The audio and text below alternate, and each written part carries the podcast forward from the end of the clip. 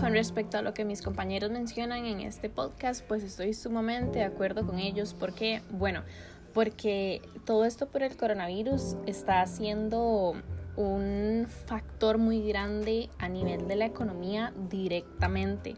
¿Por qué? Bueno, porque está causando un efecto dominó.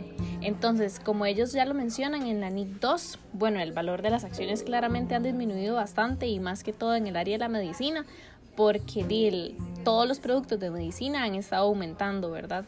Entonces, bueno, todo esto va enlazado con las pérdidas económicas, la clientela, poca solvencia.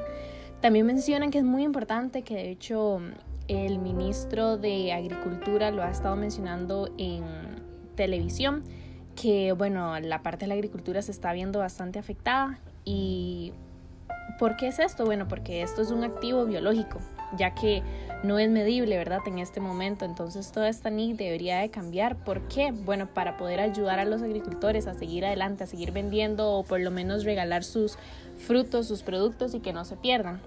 Por otro lado, em, bueno, el arrendamiento se está viendo bastante afectado, como mis compañeros lo mencionaron, porque ya no, o sea, ya no se tiene ni el dinero necesario para poder arrendar. Y por último, el comentario que tengo es de que sí, eh, las acciones y las ganancias de las empresas se están viendo bastante afectadas. Entonces, el NIF 33 debería ser mejorada, ya que no menciona mucho de las ganancias y bueno, muchas empresas han tenido que vender sus acciones a muy bajos costos, entonces no están teniendo ese tipo de ganancias y eso sería, yo estoy muy de acuerdo con todo lo que mis compañeros han mencionado en este podcast y estas serían mis retroalimentaciones o mis conclusiones personalmente.